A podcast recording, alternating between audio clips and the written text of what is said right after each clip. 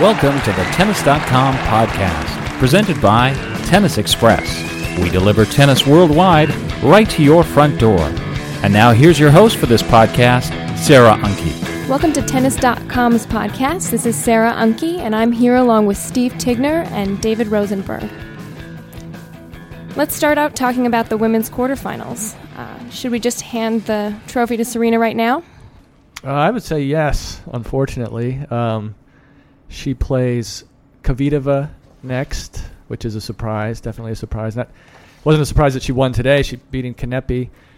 But on the other side, her sister Venus is out and Kim Clijsters is out. Zvonareva and Pironkova are in. So you would have to you have to pick Serena now, right, David? I think so. I think Serena, obviously on paper, is the best right now. But I mean, do you think any of them? The, way it's chance? gone so far, I mean, even in the last couple of slams, I mean, everyone thought maybe Serena was ready to take the French, mm-hmm. and she ended up, you know, getting beat by Stosur. I mean, Stosur's obviously better than the three that are left in this, but I still think Serena's got a good chance. But I mean, I don't know at this point the way things have been going. I would say she has a good chance. I mean, mainly because none of the other three have been there, right? Even if they play well, like I could see Zvonareva beating Serena at some point, but not in her first Grand Slam final at Wimbledon. What do you guys think happened in Venus's match today? I think, I, I think she wasn't used to playing someone like that. I mean, we were saying before, I think Pironkova is sort of this player that's kind of, you know, Martina Sanchez had success before playing this kind of, I don't necessarily think it's junk ball, but it's mm-hmm. off pace stuff, slice forehands. I mean, I haven't seen slice forehands. I've seen a lot of slice forehands this year between the two of them, and then even Schiavone played that kind of stylish, like real variety type game. I don't, I don't think she was ready for it. Yeah, I think v- you could see Venus was sort of lunging for the ball. It was the ball was down low. It was out of her out of her normal strike zone. She looked tired after a lot of points in the first set. She was, you know, Pironkova had her working hard, moving her in probably around the court the way she's not normally used to moving.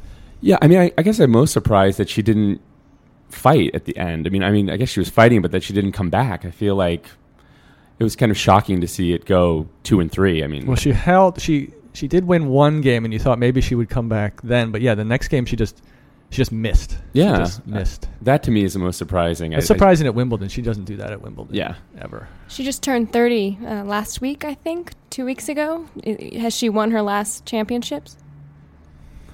I don't think so. I mean, I think she's still she's still a factor. I mean, she did, she's played pretty well this year overall. I mean, she hasn't really performed that well at the slams, but I mean, who else is there? I, don't, I don't know. I mean, I feel like she could still be around. I mean, she's still number two, and I mean, no one's really come up besides Serena. There hasn't really been anyone. Yeah, that's the thing. It's like the the difference now with women's tennis. There's nobody new. There hasn't been anybody new at the very top since Sharapova, six yeah. six or seven years ago. Yeah, and the veterans, no one's really all the veterans that besides Venus and Serena. I mean, you know, now that I mean Kim and Justine are back, but the other ones have just tanked. So. You wonder why? It's like a ten year, ten year drought I've heard some people speculating that the age eligibility rule hurts the younger players because they have to, like somebody like Serena couldn't play as much as she did when she was 16 or 17. Could be, but then I mean, people like Azarenka, I mean, and Wozniacki, who you know have just sort of underperformed. I mean, I don't know. Where, yeah, they, they're the ones that should be playing well right now. I think. I mean, some people talk about the eligibility rule, but I don't really believe that that, that wouldn't have slowed down Seles for very long. I don't think. No. Like she still would have been the player she was. Yeah, definitely. Same with Capriati. I think both of them would have been. Yeah, I don't have a good explanation for why there aren't new women's players. It's very strange. Yeah. Do Kvitova or Pironkova have any have any chance of joining that group of of breaking through for real here or not? I would say I would say no. Yeah, I think they're fine players, but I don't see them in the top five, or I don't see them as a Sharapova type player. is pretty small. Kvitova barely won this match. I mean, she's kind of had it given back to her.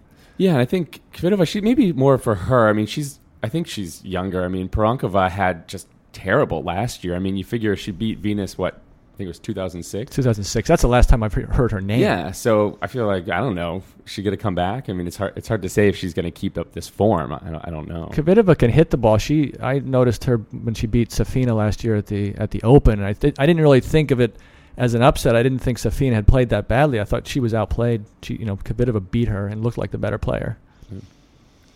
So looking ahead to the semifinal matchups, um, Serena versus Kvitova. What are your thoughts?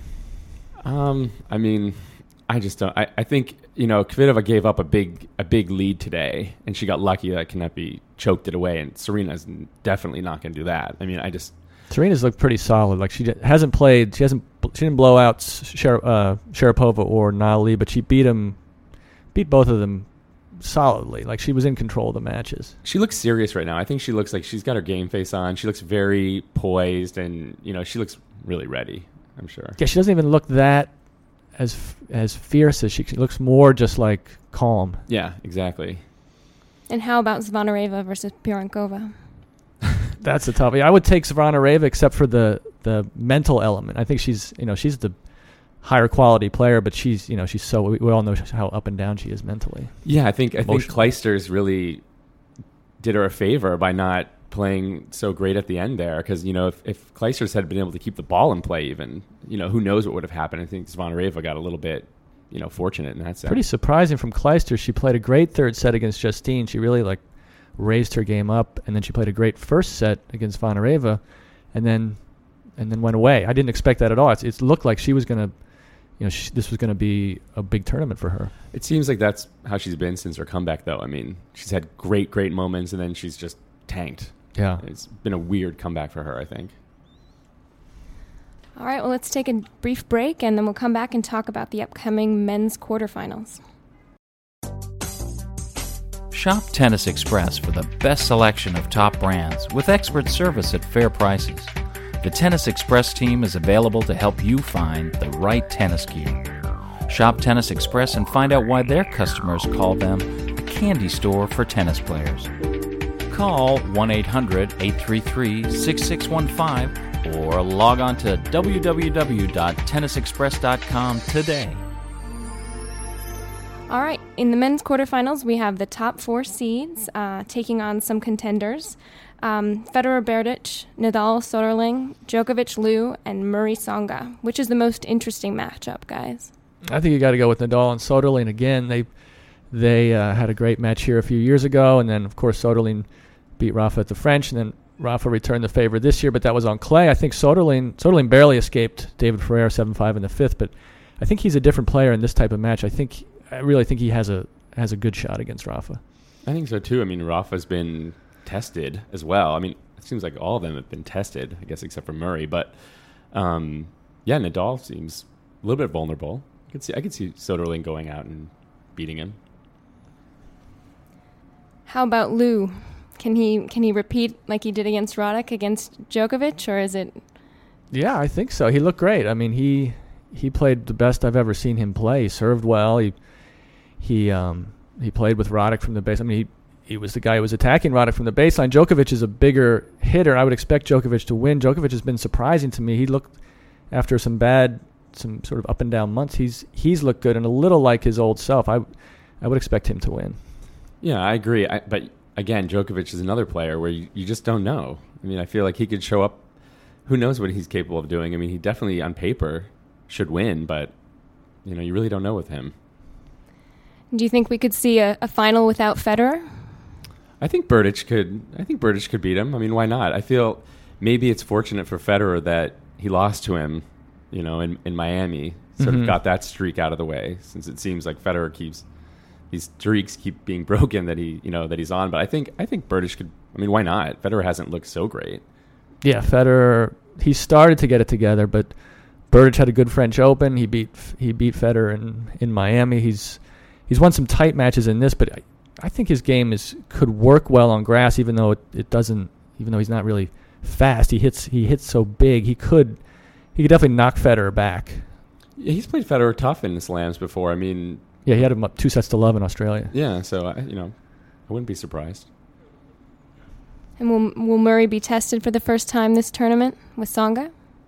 Yeah, Tsonga's beaten him at a slam. He beat him at the Australian a few years ago. He's, you know, we all know what he can do and what he can't do. I I would expect Murray to win to win this. I would expect Murray to be nervous at the beginning of the tournament and and nervous at the end of the tournament. This seems like a good time for him in the quarterfinals against Tsonga. I think I think he does in a way thrive on the on the positive energy, something he needs. So I, I would expect Murray to win this match. Yeah, me too. Except for sometimes I feel like Murray gets stuck playing against these guys who just go in the zone and he Tsonga lets them do that. He yeah, does let them do that. He does. So I mean, you never know. I, I, think if Tsonga comes out there and just really starts ripping winners all over the place, I mean, you never know. But yeah, yeah, I guess I would expect. Murray. Yeah, Murray will definitely need to stay aggressive the whole time. All right. Well, thank you for joining for Tennis.com's podcast. We'll see how it goes in the men's quarters tomorrow. Uh, thanks, Steve. Thanks, David. This is Sarah Unke for Tennis.com's podcast. You've been listening to the Tennis.com podcast, presented by Tennis Express, the tennis industry's retailer of the year. For more news and information, head over to Tennis.com. Thanks for listening.